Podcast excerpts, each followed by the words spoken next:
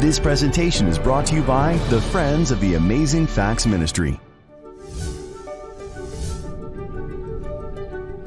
The 14th century Aztec Empire was one of the most powerful and sophisticated civilizations in the Western Hemisphere. Yet this kingdom of 2 million people was conquered within a year by a Spanish force of just 600 lightly armored men. How did it happen? Well, the Aztecs believed in the coming of Quetzalcoatl, a legendary feathered, bearded, light skinned god king who was going to come from across the sea to Mexico.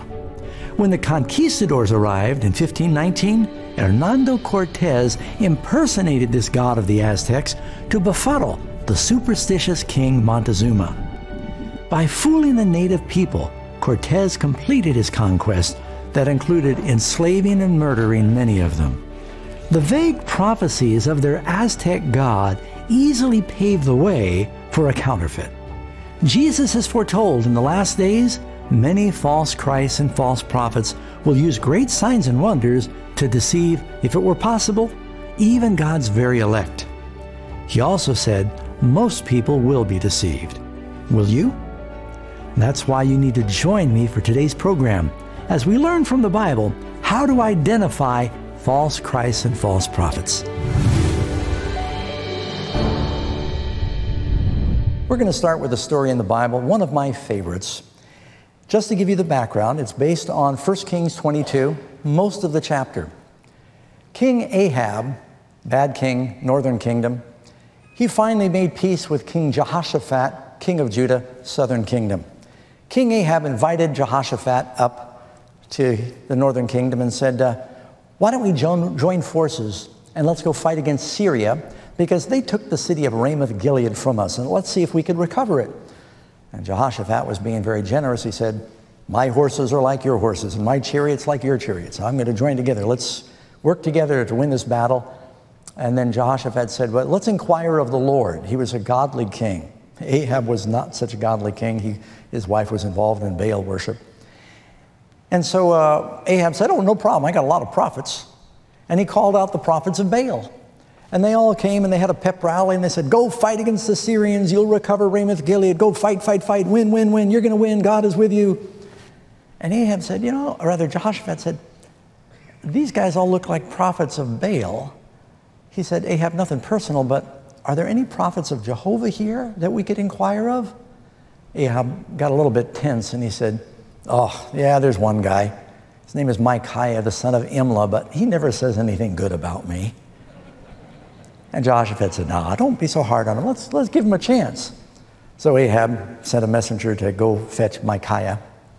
And in the meantime, they continued their pep rally. You're going to beat the Syrians and you're going to win, and God is with you. And so the messenger that goes to fetch Micaiah, he says to Micaiah, as they're on their way to this assembly, he said, Look, they're having a great time. It's very positive. He said, uh, Strong morale. Everyone's encouraged.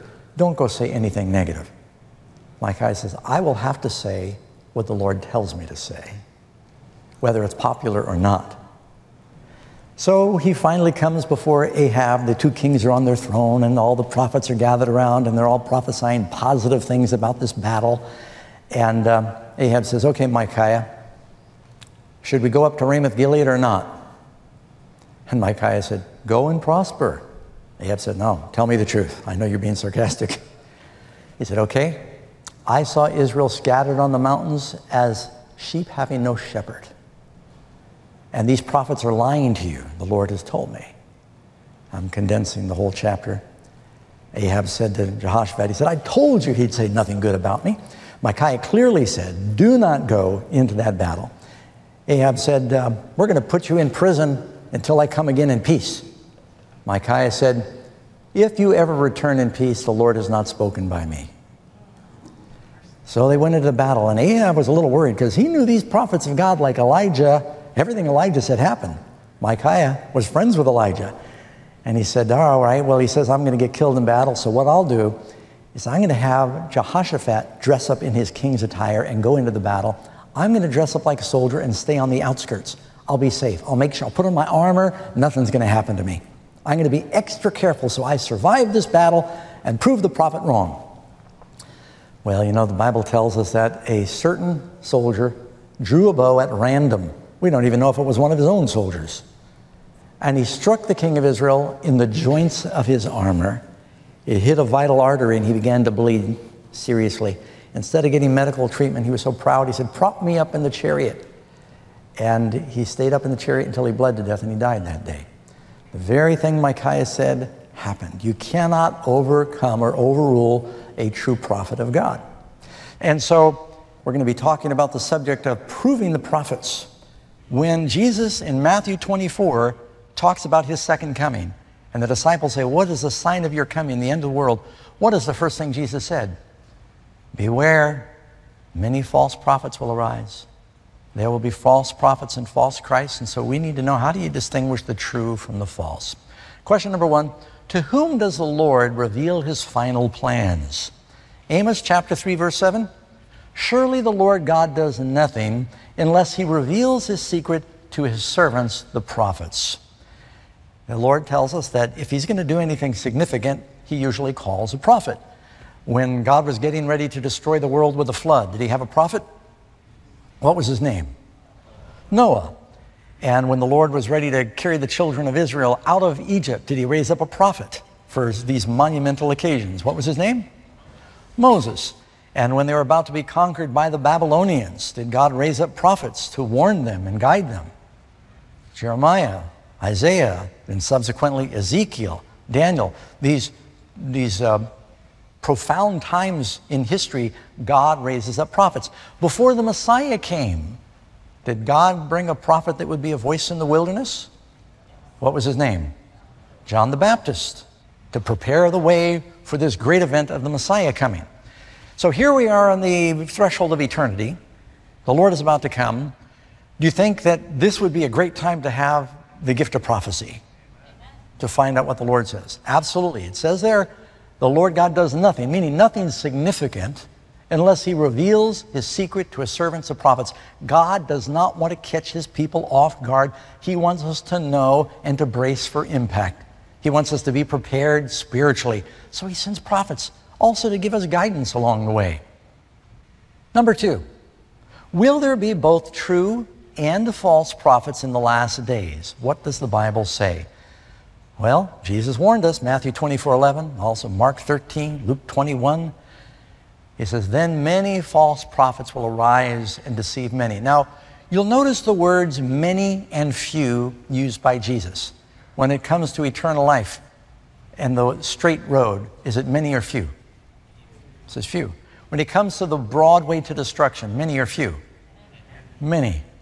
So when he says many false prophets, the true prophets are going to be what? Few. But are there true prophets? I think you know, this is a picture of, uh, what was it, Marshall Applewhite. That poor people deceived by him and that uh, Heaven's Gate cult. They committed suicide. And uh, there's been many others, and you'll, you'll find people. And it's not just the people who say, I'm Jesus. Um, there's a lot of false prophets when you channel surf.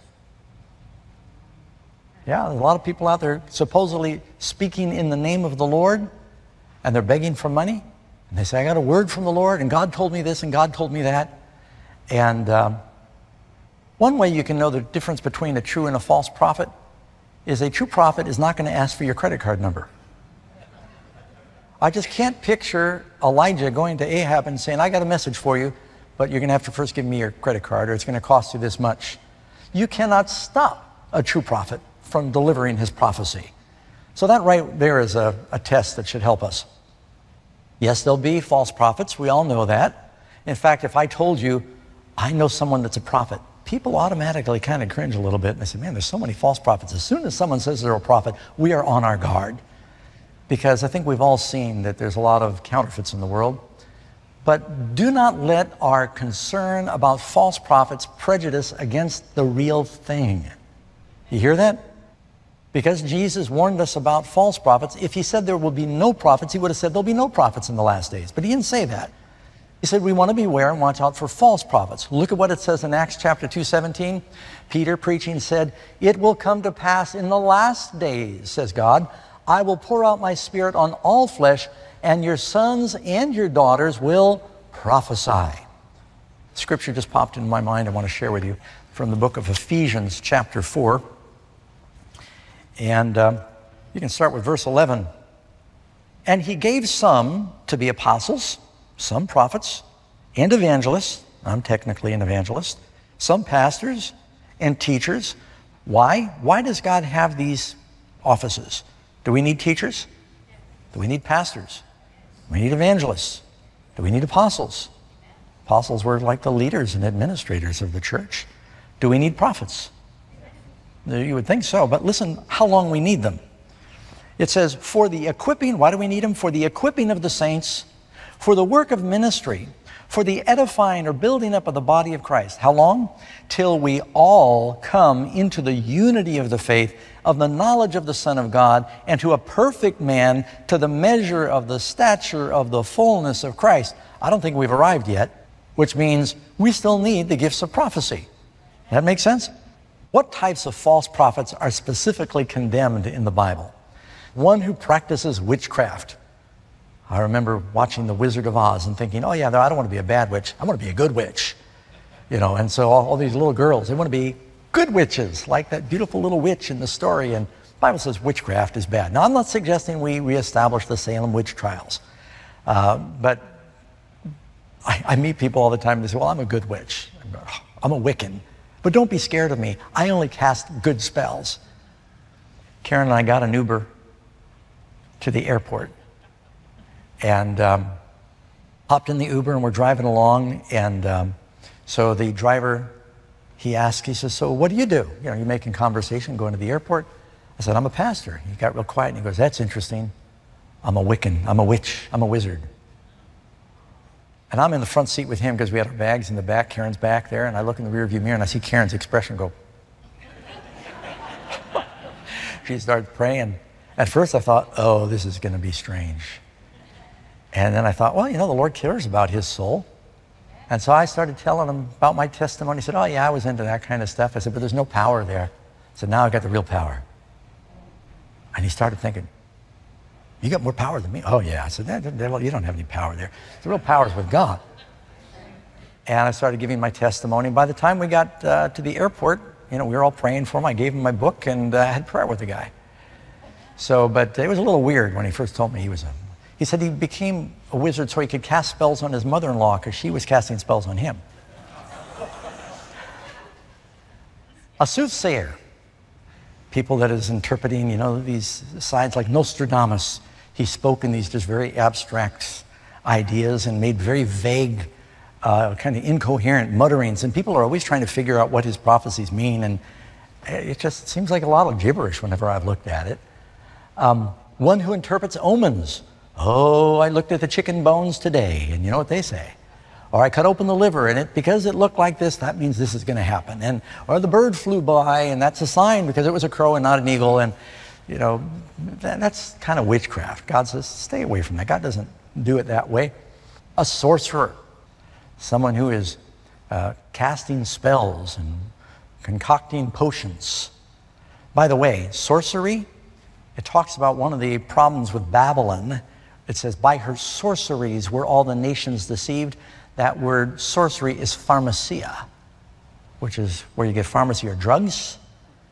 And when I was a young man, I, I, don't like telling people this because they think I'm still hallucinating, but I was trying to find God through hallucinogenics. A lot of kids back in the 60s, they were taking LSD and we were eating mushrooms and things. And We're trying to have these experiences, but it was, it was drug induced. It's counterfeit. God doesn't need to have you take drugs to receive the Holy Spirit. Jesus turned away from the drugs they offered him on the cross because he did not want to be inebriated or influenced. Answer F, a medium. Someone who says, I am the go between between me and the ghost world or the spirit world, and you can communicate with them through me. G, a spiritist. People are going to cast spells and voodoo, and, and um, these things are all from the, the dark arts that Christians should have nothing to do with. Don't go anywhere, friends. In just a moment, we will return to today's presentation. Imagine tonight on the evening news some charismatic character appears claiming to be a prophet of God. He heals the sick, brings fire down from heaven, and even quotes from the Bible. Should you believe that they are a real prophet of God? The Bible warns that many false prophets will come in the last days, but how can we distinguish a true prophet from a counterfeit one? And it is vital that we get this right, friends, because many will be led astray in the last days by false prophets. To better understand this subject, Amazing Facts has prepared a beautifully illustrated resource, and it's titled Does God Inspire Astrologists and Psychics? It's filled with easy to understand scripture and insights, and you'll get trustworthy information about how to know someone is a true prophet and how you can avoid falling under the spell of false prophets even when they do miracles. To get your free copy, call the phone number on your screen and ask for offer number 144 or visit the web address. After you read this incredible resource, make sure and share it with a friend.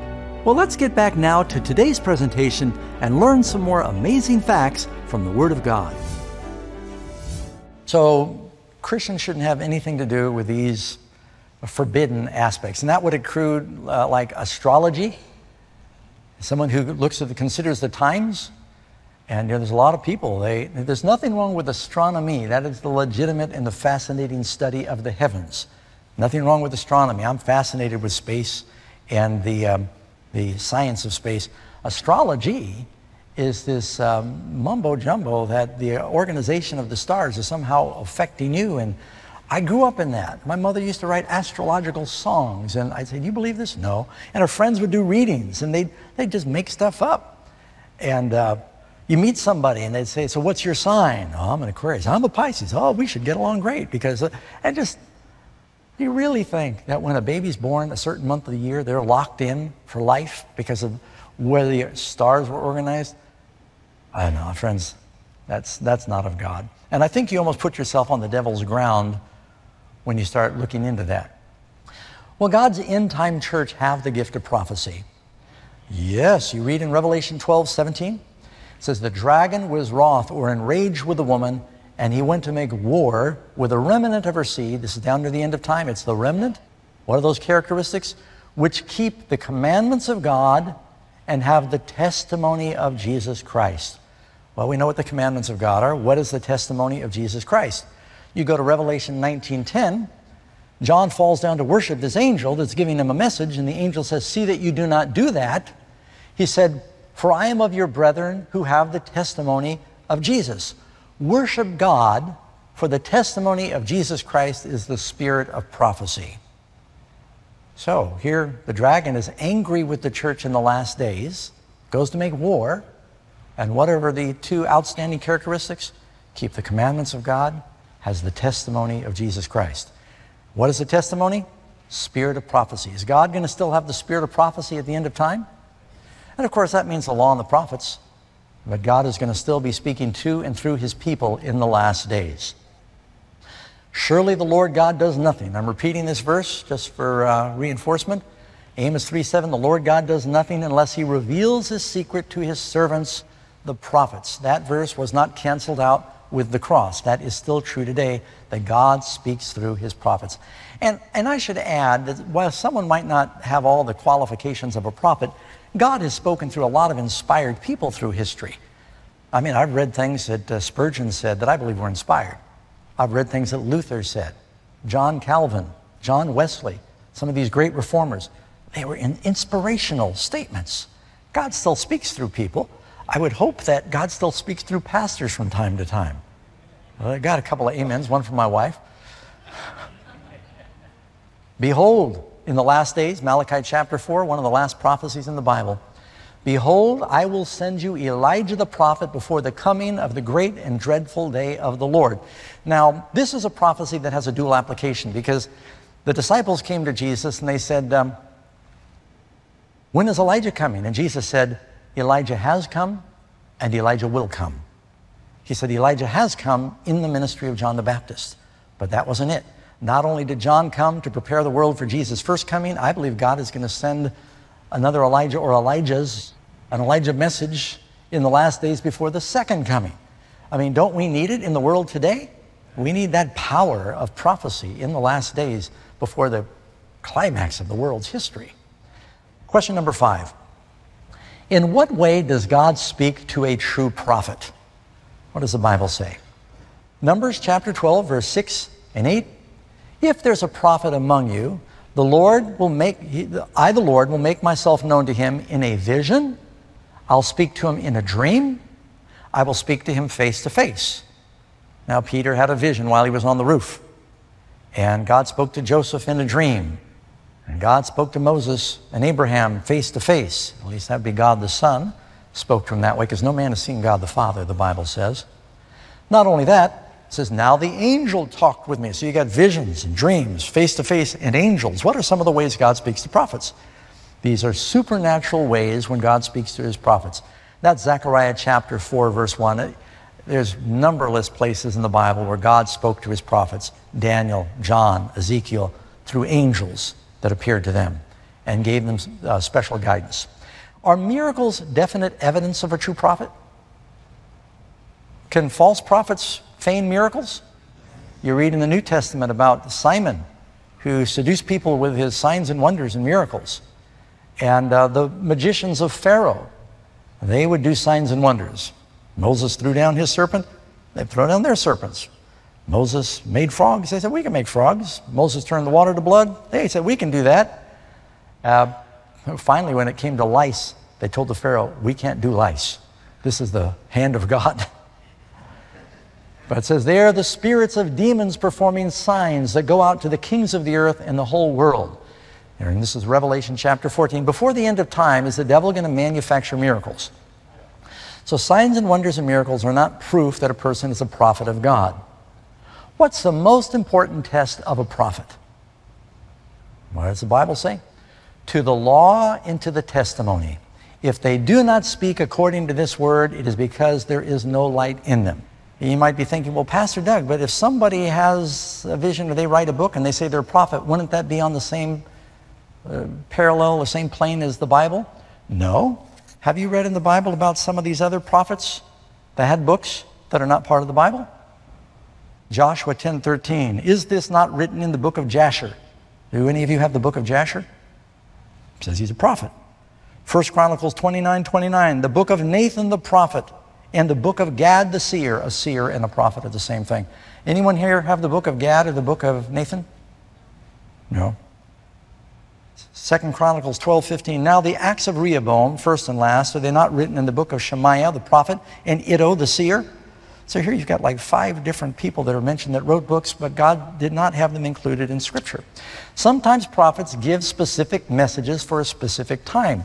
Noah's message about getting on the boat was a very important message, but our message today is not get on the boat, except as an allegory for coming to Christ. What's the second test of a prophet? By this you will know every know the Spirit of God. Every spirit that confesses that Jesus Christ has come in the flesh is of God. So when somebody says that uh, I am a prophet and I am a reincarnation of Jesus, they're not a prophet of God. I remember when I was uh, growing through my Eastern religions that people were saying, well, yeah, Jesus was one of the manifestations of God, but he's on the same level as Buddha, and maybe Muhammad was another manifestation, and, and everybody says that they've got, you know, they're just on equal plane. Jesus was God incarnate. And there's no other God above him. Is, you know, you've got God the Father, the Son, and the Holy Spirit. And Jesus Christ was the Son of God. What's the third test of a prophet? It says you'll know them by their fruits. Uh, this character here, Jim Jones, I actually baptized a girl that had escaped from Jonestown. And um, of course, his organization was here in Northern California, led those, what, 600 people or more, committed suicide down there in South America. Started out preaching from the Bible, gradually gave up the Bible and said his teaching was more important than the Bible, and it led the wrong direction. What's the fourth test of a prophet? When the word of a prophet comes to pass, the prophet will be known as one whom the Lord has truly sent. So, what's a clear way of knowing if a prophet's true? Do their prophecies come true? Are they accurate? What three things does Paul recommend regarding prophecy? Does he command regarding prophecy? One, do not despise prophecies. Test, uh, test all things, hold fast to what is good. So, if someone says, oh, there's a prophecy here, check it out. I've had a lot of people say that, you know, so and so's a prophet, and I'll say, all right, well, let me read it. I'm open minded if it's a message from God, but then it's got to pass the test of following Scripture and the other criteria and the personal life. You know, one of the things we didn't talk about was the personal life. So many people say they're prophets, but their personal lives are a little bit strange. And so do not despise these prophecies. Check it out. Whose counsel do we reject when we reject the words of a true prophet? What does it say? Luke 7, verse 28 and 29. There was not a greater prophet than John the Baptist. And when all the people heard him, even the tax collectors justified God. But the Pharisees and the lawyers rejected the will of God for themselves. Jesus, you know what his um, accusation was? Oh, Jerusalem, Jerusalem, the people of God he's talking to, the one who kills the prophets and stone those who are sent to her. How often it is true in history that it seems like God's people reject the true prophets and we follow the false ones. You got to make sure that it's following and staying with the biblical criteria for what is true. Let me just give you a couple of reasons here in closing. Why do we need the gift of prophecy in the last days? What do prophets do? Here's a few reasons, seven reasons. One, prophet must uplift Christ. They don't point to themselves. Any prophet that's exalting himself, not a prophet of God. They need to understand the big battle between good and evil. We need prophets because they give spiritual devotional blessings. They can also teach us about the practical things of life, such as health and those advantages. They uplift the scriptures and point people to the scriptures. They impact the church uh, institutions, and then they'll give us guidance and predictions that will help us to understand what's coming. And then my question for you would be since God still speaks through prophets, and since a true prophet's words are the personal testimony of Jesus to you, are you willing to test modern prophets by the Bible and follow the counsel of those who agree with Scripture. I believe the gift of prophecy is still alive and we may see prophets in the future. How are we going to know the true from the false? We've got to use the Bible, friends. Amen? Don't forget to request today's life changing free resource. Not only can you receive this free gift in the mail, you can download a digital copy straight to your computer or mobile device. To get your digital copy of today's free gift, simply text the keyword on your screen to 40544 or visit the web address shown on your screen. And be sure to select the digital download option on the request page.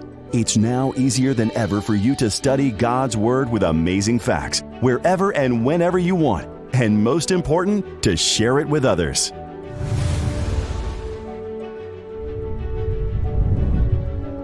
and thank you for your continued support as we take the gospel of Jesus Christ to the world. We hope you'll join us next week as we delve deep into the Word of God to explore more amazing facts.